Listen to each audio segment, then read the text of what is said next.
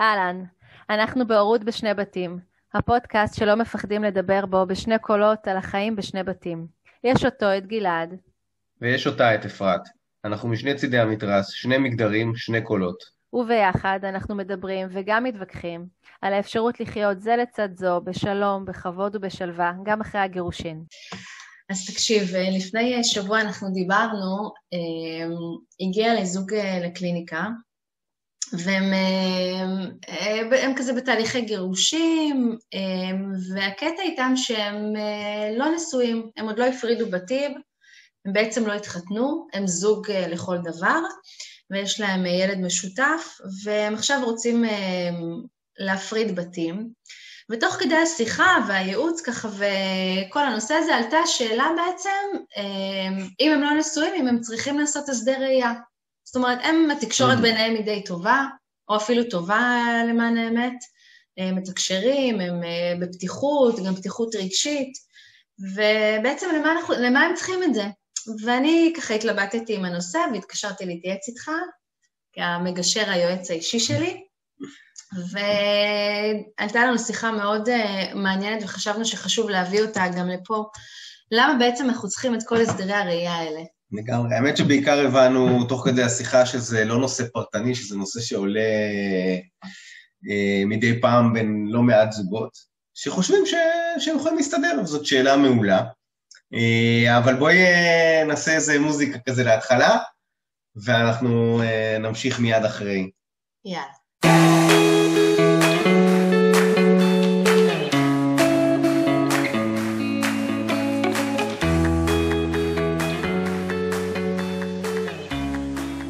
באמת בשאלה האם, אה, אני אקרא לזה רגע האם צריך, אוקיי? כדי קצת לייצר, אני לא בטוח שצריך זו המילה המדויקת, אבל בואו נשאל אם צריך לעשות הסדרי ראייה אה, כשמגיעים לתהליך הזה של, אה, של פרידה. רגע, אבל לפני זה אני רוצה להגיד שיש שם המון זוגות שא' לא מתחתנים ברבנות, זאת אומרת, בצורה סטנדרטית, אני יודעת, אם אפשר לקרוא לזה, וגם יש הרבה זוגות שעוד אין להם נכסים. הם לא צברו נכסים, הם נמצאו בזוגיות אה, כמה שנים, בשכירות, בעצם אין אה, רכוש משותף. אוקיי. Okay. יש אה, ילדים שהם האוצרות, שצריך לדון לגביהם, אבל אין רכוש ואין נישואים. אז זאת אומרת בעצם, אז למה, אז, אז הם שאומרים, אוקיי, אז אנחנו לא צריכים לעשות בעצם הסדר, אז גם לא צריכים הסדר עירייה, כי אנחנו בסך הכל מסתדרים, ואנחנו נחליט בינינו בהסכמה, ונחיה את, ה, את, ה, את העניין. נזרום. נזרום. תראי, אני, אני אקח את זה רגע מה, מהעולם הגישורי שנייה אחת. אני חושב שאחת הבעיות עם, עם התפיסה שאומרת, אני לא צריך הסדרי ראייה, היא שזה בעצם לא מאפשר קיום של דיון אמיתי, באמת, על, ה, על העמדות של, של אנשים שהם מתחת לפני השטח. כי, כי מה שקורה זה שיש איזושהי מין אה, הסכמה כזאת, ו, ולא לא מתנהל איזשהו שיח שבודק באמת מה, מה חשוב לכל אחד מאיתנו. ובעצם גם יכול להיות מצב שאחד הצדדים מסכים לאיזשהו סיכום ספציפי, מתוך איזשהו רצון לוותר, בלי שהוא באמת שאל את עצמו קודם כל למה, או אה, למה זה חשוב לו, אם זה חשוב לו, ולא בדק לעומק את, ה, את המניע, את ה, לא המניעים, את האינטרסים שלו נקרא לזה. אה, ובסופו של דבר אנחנו רואים את זה הרבה מאוד בגישור, כשאנשים לא מדברים על הדברים שנמצאים מתחת לפני השטח, אז קשה מאוד להגיע למקום הזה שמייצר שיתוף פעולה. רגע, אבל מה, מה זה הדברים האלה? אתה אומר הדברים האלה, מה אז, זה הדברים האלה, אתן... ש... או הדברים החשובים, מה זה הדברים האלה? אני רגע אתן רגע דוגמה, אוקיי? כי זו דוגמה שגם אה, עולה בעולם הגישורים, אני אומר שגם עולה אצלך. וגם הייתה לי איזושהי שיחה על זה עם, עם מישהי שאני מכיר, אבל לדוגמה, אה, אה, זוג שמחליטים שהם לא צריכים לעשות הסדרי ראייה, אבל הסיכום ביניהם אומר, אה, יו, הילדים נמצאים יום כאן ויום כאן. זה, זה מה שאנחנו רוצים, זה מה שאנחנו חושבים שטוב לנו, וזה מה שנכון לנו, ולצורך הדוגמה, בוא נניח שזה אה, משהו שהאישה העלתה, בסדר? סתם שרירותית. עכשיו, אם אנחנו מקיימים את זה באיזשהו שיח בינינו של אוקיי, היא באה ואומרת לו את זה, והוא אומר לה, סבבה, נראה לי בסדר.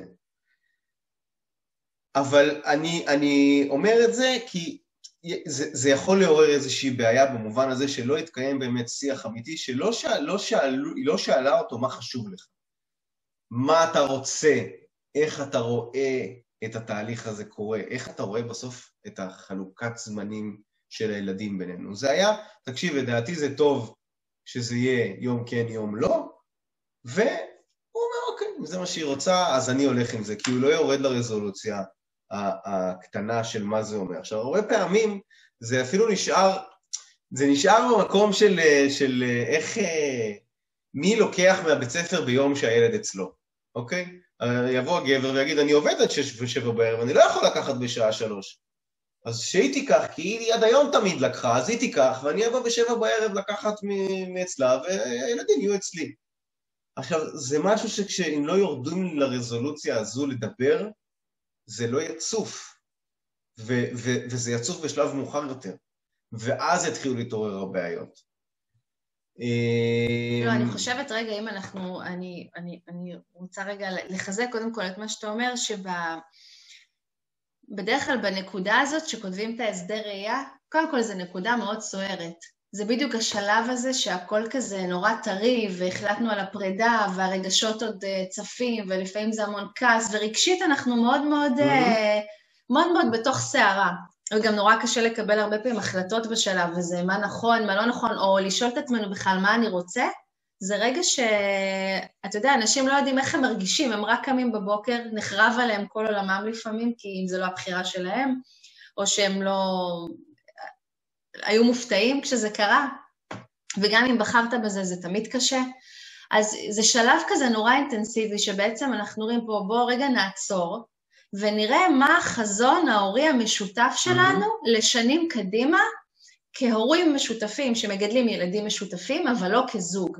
זאת אומרת, נדרשת פה איזושהי עצירה ובנייה של חזון אחר ממה שדמיינו שיהיה לנו, כי אנחנו חשבנו שנהיה משפחה עד אה, לעד, אבל בעצם זה לא קרה.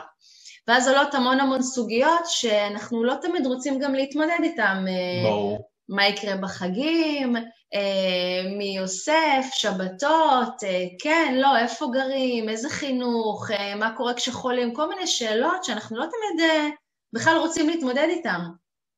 ואם אנחנו לא מתמודדים איתן, אז, אז יוצא שכל פעם אנחנו נצטרך להתמודד עם משהו חדש. זאת אומרת, כל פעם שזה יקרה. Mm-hmm. בטח בח, בחג הראשון נצטרך לדבר על מה יקרה. בטיול לחו"ל הראשון נצטרך לדבר על מה יקרה. כל פעם יעלה איזושהי תעלה שוב ושוב הדילמה של מה עושים. וכשאנחנו עושים איזשהו הסדר ראייה והדברים כתובים, יש מסגרת. יש מסגרת שאנחנו יכולים להיות שקטים בה, ויכולה לתת לנו את המסגרת להורות שלנו. Mm-hmm. אבל יחד עם זאת, אנחנו צריכים להבין שנצטרך שם המון המון גמישות, כי החיים בסוף הם לא הסכם. נכון. ויש פה נפשות של אנשים, ויש חיים, ויש ילדים שאנחנו צריכים להתחשב ברצונות שלהם, ויש מצב, כמו במקרה שתיארת, שההורים החליטו על יום כן, יום פה, יום פה, שזה מתאים להם, סבבה, ואז פתאום כשזה קורה, הם מגלים שעבור הילד שלהם זה סיוט. הילד שלהם לא יכול להכיל. מעברים של יום כן, יום לא, הוא לא מסתדר עם זה, הוא צריך הרבה יותר זמן עם כל הורה ברצף, הם מגלים שהוא לא, זה לא עושה לו טוב. עכשיו, זה יכול להיות ספציפית מאוד לילד, כי יש ילדים שזה יעשה להם מאוד טוב. כן להיות בדבר כזה. ואז, מה עושים? יש חוזה, יש מציאות, איך אנחנו מתנהלים בתוך זה? אז, אז רגע, בואי נגיד על זה כמה דברים. קודם כל, אני, אני חושב שבסוף החוזה, החוזה הזה, ההסכם הזה, איך שלא נקרא לזה, הוא מייצר איזשהו בסיס, הוא מייצר איזושהי ודאות, אה, והרבה פעמים אנחנו, אני יכול להגיד שההסדר שלי, אני כבר לא זוכר מה כתוב בו, והוא לא... הוא... חלק גדול מהדברים שקורים במציאות לא קשורים להסכם, כי פשוט הגענו להסכמות אחרות. אבל עדיין, בפעם הראשונה שנתקלנו באיזשהו קושי, אז התבססנו על הדבר הזה, והלכנו ובדקנו אה, מה קורה בו. אה, ו- ו- ודווקא במקום של הקושי, או חוסר ההסכמה, היה לנו איזשהו בסיס ש, שנתן לנו איזה שהם guidelines של איך אנחנו צריכים, אה, או מה, מה סיכמנו, אוקיי? מה מחייב אותנו בעצם. אז ההסדר הזה הוא בסדר, זה, זה א', תמיד אפשר להסכים דברים אחרים, אם זה בהסכמה, אפשר גם, נקרא לזה בשינוי נסיבות מהותי, לשנות גם הסכם, אבל נשים את זה רגע בצד, כי זה נורא משפטי ונורא לא מעניין, זה, זה מאוד משפטי. אני מאמין, יש את המשפט שאומר שהסדר טוב זה הסדר למגירה, אבל עזבו רגע את זה, ההסדר בעיניי אה, מייצר איזושהי ודאות, מייצר בסיס.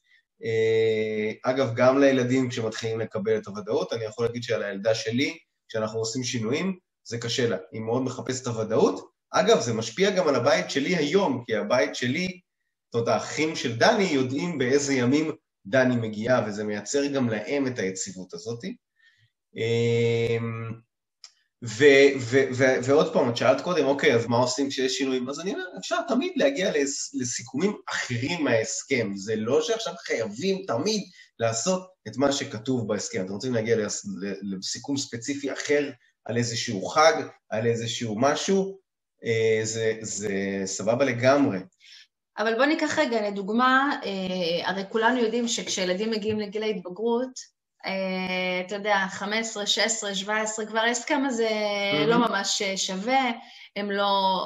רובם, הקשר כבר הוא גם ישיר בין ההורה לילד, והוא יכול לבוא מתי שהוא רוצה, ללכת מתי שהוא רוצה, ההסכם פחות תקף כימים שרשומים שם. יש יותר זרימה, כי אנחנו נורא מתחשבים בקטע החברתי, אם הוא רוצה, יש לו עכשיו טיול שנתי לשבוע, אנחנו לא נמנע ממנו את הטיול, כי הוא צריך לבוא לראות אותנו. Mm-hmm. אז יש הרבה יותר אה, זה. ואז נגיד, אני שואלת אותך, אם יש לי זוג שבעצם יש לו שני ילדים בגיל ההתבגרות, שנשאר להם עוד שנתיים להגיע לגיל 18, שאז בעצם אה, כל זה לא תקף. אז למה לעשות אה, הסדר ראייה? הרי נשאר לנו כבר מה? עוד שנתיים, בוא נזרום עם זה ויאללה, נגמור. למה צריך להשקיע את הזמן, את הכסף, את הדיבורים, את הריבים, כאילו לא... למה? אז אני, אני אגיד, קודם כל, אני בהחלט מקבל שיכולים להיות מקרים שלא חייבים. זה, אני, אני לא חושב שזה כאילו, אה, יש זוגות ספציפיים או משפחות ספציפיות שיחליטו שזה לא מתאים להם ולא שווה להם וכולי. אני לגמרי חושב שזה הגיוני, ובסוף אנשים מכירים את החיים שלהם הרבה יותר טוב ממה שאת מכירה אותם בקליניקה, ומה שאני מכיר אותם בחדר הגישור. אנחנו פוגשים אותם לאיזשהו פרק זמן נקודתי, אצלי זה אולי מאוד נקודתי, אצלך זה אולי קצת יותר מתמשך, אבל אני לא יודע להיות יותר חכם מאף אחד. מאוד מאוד בגדול, אני חושב שגם בשלב כזה שווה לייצר איזושהי מסגרת של אה, ודאות, אה, שהיא בסיס. תגיעו להסכמות האלה, שימו את זה במגירה. אם אתם חושבים שזה ילדים כבר עצמאיים וגם ככה די עושים מה שהם רוצים וגם ככה גדולים, אז, אז, אה, אז זה בסדר. אה, זאת אומרת, זה, זה כל אחד יעשה את מה, ש, אה, את מה, ש, מה שנכון וטוב, וטוב לו.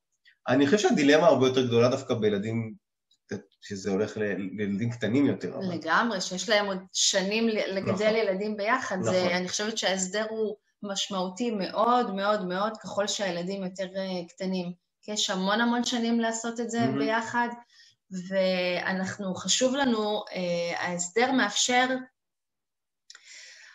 הוא קודם כל שקט להורים, הוא מאפשר שקט ויציבות לילדים. אני רוצה שיהיה להם איזושהי מסגרת של יציבות. אני רוצה ששני ההורים יהיו משמעותיים בחיים שלהם, אם אפשר באותה מידה, אה, שיהיו נוכחים, שיהיה להם קשר יציב עם שני ההורים, כי ילד צריך את שני ההורים שלו. הוא צריך אותם, גם את האימא וגם את האבא. אז ההסכם ראייה מאפשר לנו לעשות איזשהו משהו שייתן את המסגרת הזאת, ומשם אפשר קצת לזוז ימינה ושמאלה, אבל אה, זוגות שאין ביניהם גם תקשורת, על אחת כמה וכמה ההסדר נותן להם איזשהו אה, בסיס, כי אחרת אי אפשר להתנהל, כי על כל דבר אפשר לריב, על כל שעה, וגם ככה יש מלא שינויים, וה- והחיים והמציאות והקורונה והקלפים נטרפים כל הזמן. זה לא שזה פותר את, הבע... את כל הבעיות, אבל הוא נותן ממש כמו שאנחנו שמים גבולות לילדים ואז שם בפנים הם יכולים אה, לבדוק אותם, ככה ההסכם מבחינתי נותן אה, לזוגות אה, מסגרת שממנה הם יכולים לצאת ולהתגמש ולעשות אחרת ולהיות קשובים גם לצרכים שלהם שמשתנים וגם לצרכים של הילדים. לגמרי. אני רוצה אבל רגע, אני פתאום חושב שלא ירדנו לאיזשהו, באיזשהו מקום לרזולוציה טיפה יותר אה, אה, קטנה, בהקשר של, אה, של דוגמה, אם ניקח אה, את הנושא של, אה, של חגים, או סיטואציות שהן מאוד נקודתיות לאורך השנה, וכשאנחנו משאירים את זה פתוח במין אמירה כזאת שאומרת, אוקיי, התקשורת בסך הכל בסדר, אנחנו לא צריכים הסדר, אנחנו קובעים עקרונות שבגדול אנחנו חצי-חצי, ואנחנו נסתדר בינינו. ואז נתקלים, נגיד, בפעם הראשונה, ניקח את הדוגמה שאני אוהב לתת הרבה פעמים, של ראש השנה, אוקיי? שזה חג, ש... בוא נניח הורים שקבעו, אה, נלך על יום כן, יום לא, בסדר? ואז מגיע ראש השנה, שכידוע הוא חג של שלושה ימים, אבל הוא גם מצטרף לסוף שבוע. ואז הילד נמצא אצל אחד ההורים, נניח מרביעי, חמישי, שישי זה הימים של החג, ואז הסוף שבוע זה גם סוף שבוע שלו, ואז הוא אומר, לא, עכשיו אני גם רוצה לנסוע לחופש ארבעה או חמישה ימים. עכשיו, זה לא דובר לפני כן, זה לא דוסקס לפני כן, ופתאום מישהו אומר, לא מתאים לי, מה פתאום, זה גם לא מה שדיברנו. עכשיו, אני כבר אומר, הרבה פעמים הדבר הזה גם לא כתוב בהסכם, אבל הוא ידובר בין אם תדברו על זה בגישור, בין אם תדברו על זה בטיפול, ובין אם תדברו על זה ביניכם. ברגע שתגידו, אוקיי, רגע, שנייה, זה לא נסתדר כשראש השנה יגיע, זה בוא נבדוק מה המשמעות של ראש השנה, או מה המשמעות של פסח. מי בכלל יכול להיות עם הילדים בפסח? אם שני ההורים עובדים, איך פותרים את הדבר הזה? צריך קצת לדבר עליו ולהבין אותו, וכשאנחנו משאירים את זה פתוח בבוא לא נעשה הסדר ראייה, אז הדבר הזה לא מדובר בכלל, ואז לא עולה, לא עולה הבדיקה, או לא מבצעים את הבדיקה של רגשות וצרכים הדדיים ואינטרסים של כל אחד. ולכן בסוף חשוב באיזושהי דרך, באיזושהי פלטפורמה, לדבר על הדברים. ההסדר הוא מסגרת שעוטפת את כל זה, אבל העובדה שאנחנו הולכים לכיוון הסדר מייצר איזשהו שיח, וזה מה שחשוב בעיניי. פחות ההסדר. אני אשאל, אבל את, את, את, אני רק אשתף, כי אפרת חייכה חיוך אה, גדול, ואני לא, שואל למה. כי זרקת אותי, דיברת על החגים, וואו, עלו לי זיכרונות פתאום אה, מעולה. מילדותי בחגים, אפרופו הסכם, ובאמת אה, בשנים הראשונות ההורים שלי התגרשו כשהייתי בתשע, אז, אז בהתחלה זה היה, בהתחלה בכלל ההורים שלי הם היו חברים מההתחלה. אז אבא שלי היה חוגג איתנו את החגים, כאילו מצטרף למשפחה שלנו, וזה היה סבבה, ואז כשנהיה להם בנות זוג, אז uh, זה כבר פחות איטי, ואז עשינו פחות או יותר שנה-שנה. ואני לא זוכרת, היה איזה חג אחד ממש, uh, אני לא זוכרת בת כמה הייתי, אבל שאימא שלי נשארה לבד בסוף, באחד החגים, והיא לקחה את זה מאוד מאוד קשה, והיא פשוט הודיעה לנו שזהו, זה נגמר, וזה לא יקרה יותר שאנחנו משאירים אותה לבד. בקיצור, נגמר העניין של ההסדר. ואבא שלי זרם עם זה, ו... וזהו, ופחות או יותר, זה... בוא נגיד שהחגים זה, זה דוגמה לא טובה, כי הם היו סיוט. בשורה התחתונה. אבל הם, הם, הם, זה לא בגלל שהם לא רבו, כי יש איזה קושי רגשי שאנחנו, שנורא קשה אה, קודם כל לנחש אותו מראש, כמו הלילה הראשון בלי ילד. אתה לא באמת יכול לדמיין איך זה ירגיש לך כל עוד אתה לא נמצא, וגם לא להיות חמישה ימים עם אה, ילד, יש הורים שיגידו לך, וואי, מגניב לי, איך מתאים לי עכשיו, שיהיה לי שבוע שקט, ואני אוהב את הגעגוע, ואני מחכה לו בשמחה, ולא כי הם פחות אוהבים, כי הם פשוט, השחרור, או הם יכולים להכיל את הדבר הזה יותר טוב, או כי יש להם חיים מלאים, והם יודעים איך למלא, או שיש להם זוגיות, אתה יודע, כל מיני סיבות. ויש אה, אחרים, שהמחשבה לא להיות חמישה ימים עם הילד שלהם, היא פשוט גומרת אותם, גומרת אותם נפשית, הם לא יכולים לדמיין את הדבר הזה. עכשיו, אני לא אומרת מה טוב או מה רע, אני פשוט חושבת שיש פה התמודדות שהרבה פעמים מראש אנחנו בכלל לא יכולים לדמיין את עצמנו עושים את הדבר הזה. את בעצם מדברת על זה שהדיבור על הסדרי הראייה רגע, לפני הסדר, מייצר מלבד הוודאות וזה, מעלה גם את הרגשות האלה. ו, ו, וזה מאוד מאוד קריטי שהם יעלו, אגב, יש דרך גם לדמיין את זה, שאנחנו לא נראה את הילדים שלושה ימים, או, לא, או הלילה הראשון. אפשר לדמיין את זה, אפשר לעבוד בדמיון מודרך, אפשר לעשות המון המון המון המון...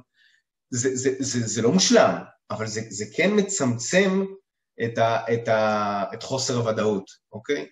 אה, אתה אף פעם לא יכול לדעת מה תרגיש, זה ודאי שלא, אבל כשאתה עושה איזשהו דמיון מודרך של הדבר הזה, לי זה עובד נהדר, זה עבד לי נהדר, אבל כמה דברים אתה מכיר שעושים דמיון מודרך לפני ומדמיינים הרבה? אני בסביבות שאני לא, מסתובב, במקומות שאני מסתובב לא מעט. אני לא מכירה הרבה דברים, וגם דרך אגב לא הרבה נשים שרוצים רגע להתעמת עם המקום הזה, כי אף אחד לא אוהב להתעמת במקומות הקשים האלה. זה נורא קשה להיות בדבר הזה, ברגע הזה.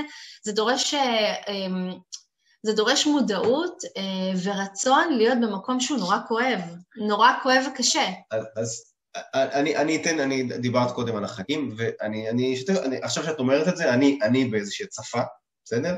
כי, כי אני היום יודע שדווקא המקומות הקשים שלי, נורא טוב לי, כואב לי, כואב לי פיזית להיות בהם לפעמים, אבל הם מאוד מאוד עוזרים לי להתפתחות שלי. זאת אומרת, הכאב הזה מאוד מאוד מתפתח, מפתח אותי. ו... אתה מוכן לשהות בו? כן. כי אתה יודע שהצעד הבא, השלב הבא אחרי להיות עם הכאב הזה, הוא התפתחות. הוא התפתחות. הוא התפתחות. הוא אני שחרור. מדבר, אני מדבר, הוא ממש התפתחות. אני מדבר על, על כאב פיזי, בסדר? Mm-hmm. זה ממש נמצא הרבה פעמים בכאב פיזי.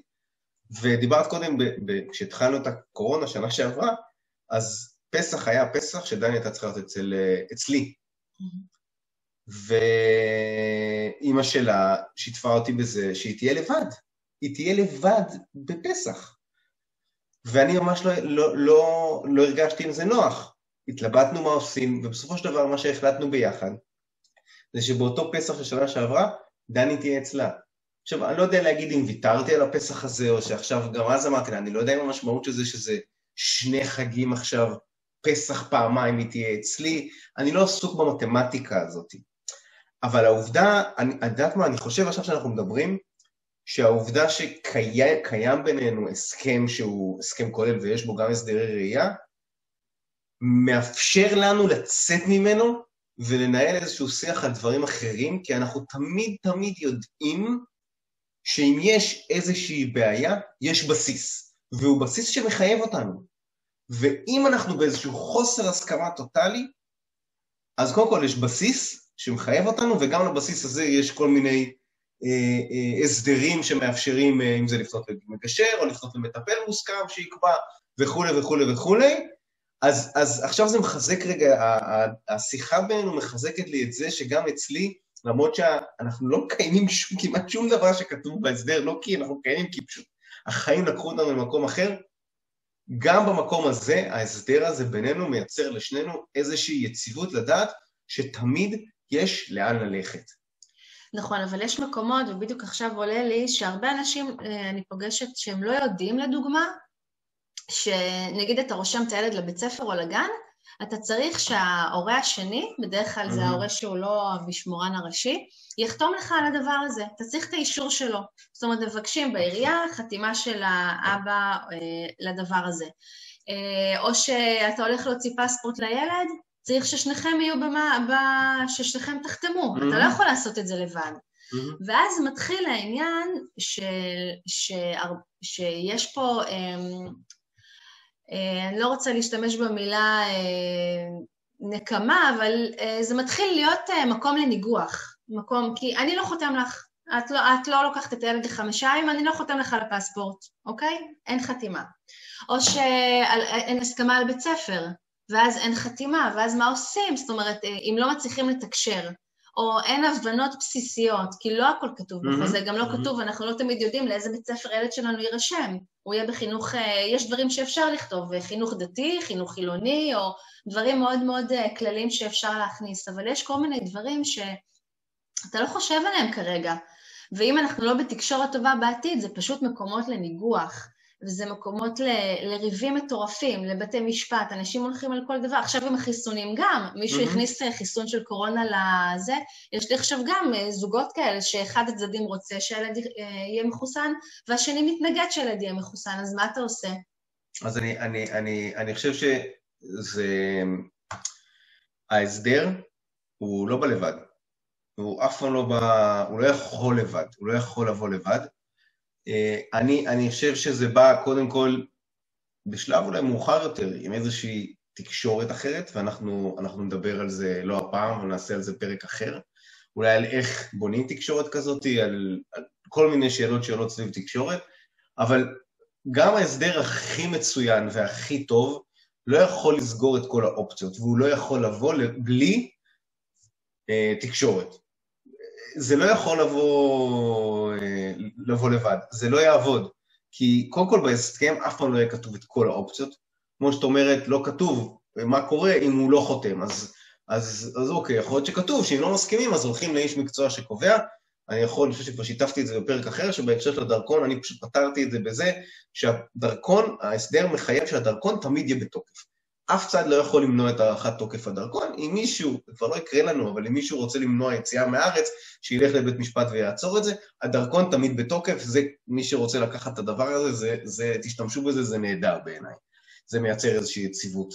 אמ, אבל אני, אני, עוד פעם, אני בא מעולם של תקשורת מקרבת, ו, ובסוף אין תחליף לתקשורת. זאת אומרת, אולי באיזשהו מקום, אם התקשורת טובה, וההסדר הולך לחרב את התקשורת, אז אולי עדיף לא לעשות הסדר ספציפית לכם, אבל כי התקשורת טובה.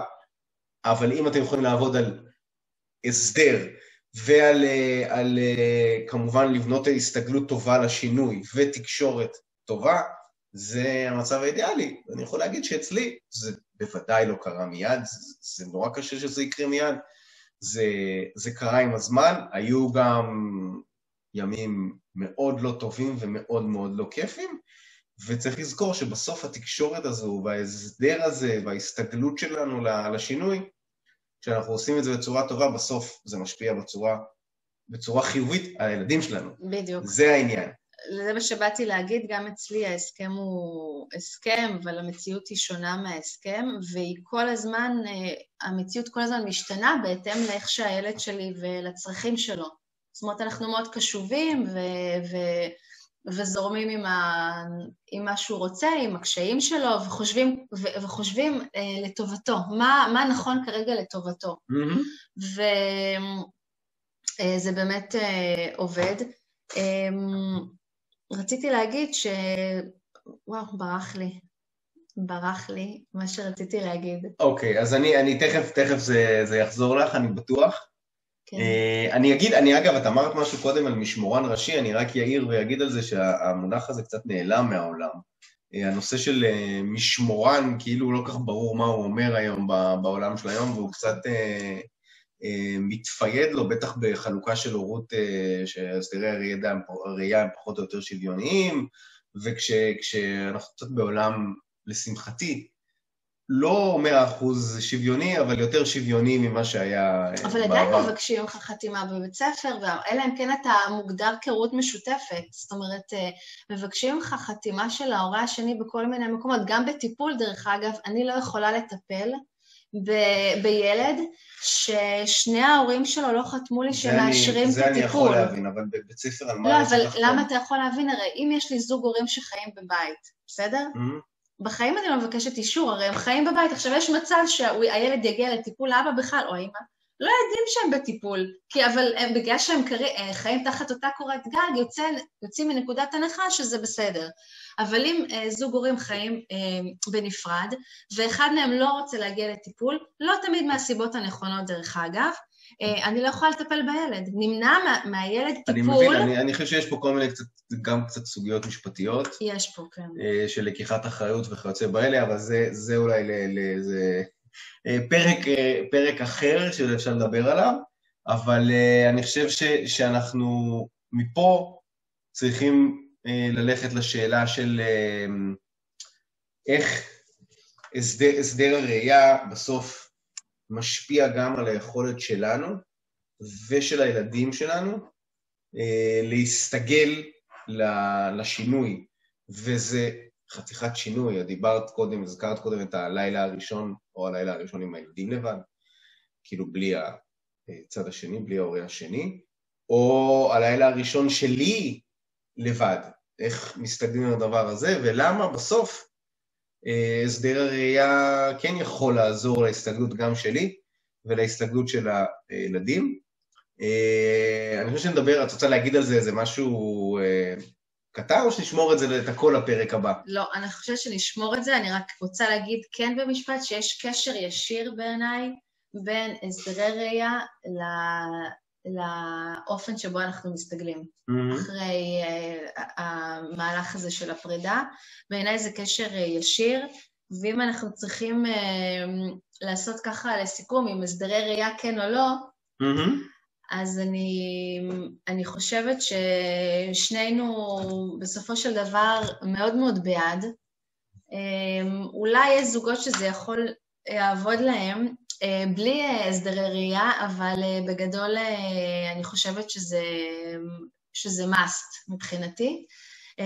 גם זוגות כאלה שלא התחתנו ולא, ואין להם רכוש משותף, זה יכול לעשות להם מסגרת ויציבות, ושמתוך היציבות הזאת הם, יש קשר, לילדים יש קשר משמעותי עם שני ההורים והכול ברור ומובן ומסודר, ומשם אפשר להיות גמישים. ולעשות uh, דברים אחרים. אז... Uh... אני, אני רק אגיד שאני מסכים איתך, אני חושב שצריך לעשות את ה... את ה uh, אני מסכים איתך, בקיצר, אני חושב שלא להיתפס לזה כבהיסטריה. לא. אבל, אבל אם יש מישהו ספציפי שזה לא מתאים לו, אני לא, זה לא must, אבל בעינינו זה מאוד וגם חשוב. וגם דיברנו, לא דיברנו, אבל שאפשר לעשות את זה, ב, זאת אומרת, עם גישור, זאת אומרת, זה לא חייב להיות uh, עם עורכי דין, שעכשיו משקיעים המון המון uh, כסף, יש היום אופציות לגישור בתהליכים מקוצרים והרבה, ומוזלים, ואפשר לעשות את זה בכמה פגישות, וזה ממש, זה כבר לא עשרות אלפי שקלים. לגמרי. אז זהו, אז ניפגש בפרק הבא על הסתגלות. מעולה, יאללה. יאללה, ביי. ביי. Thank you.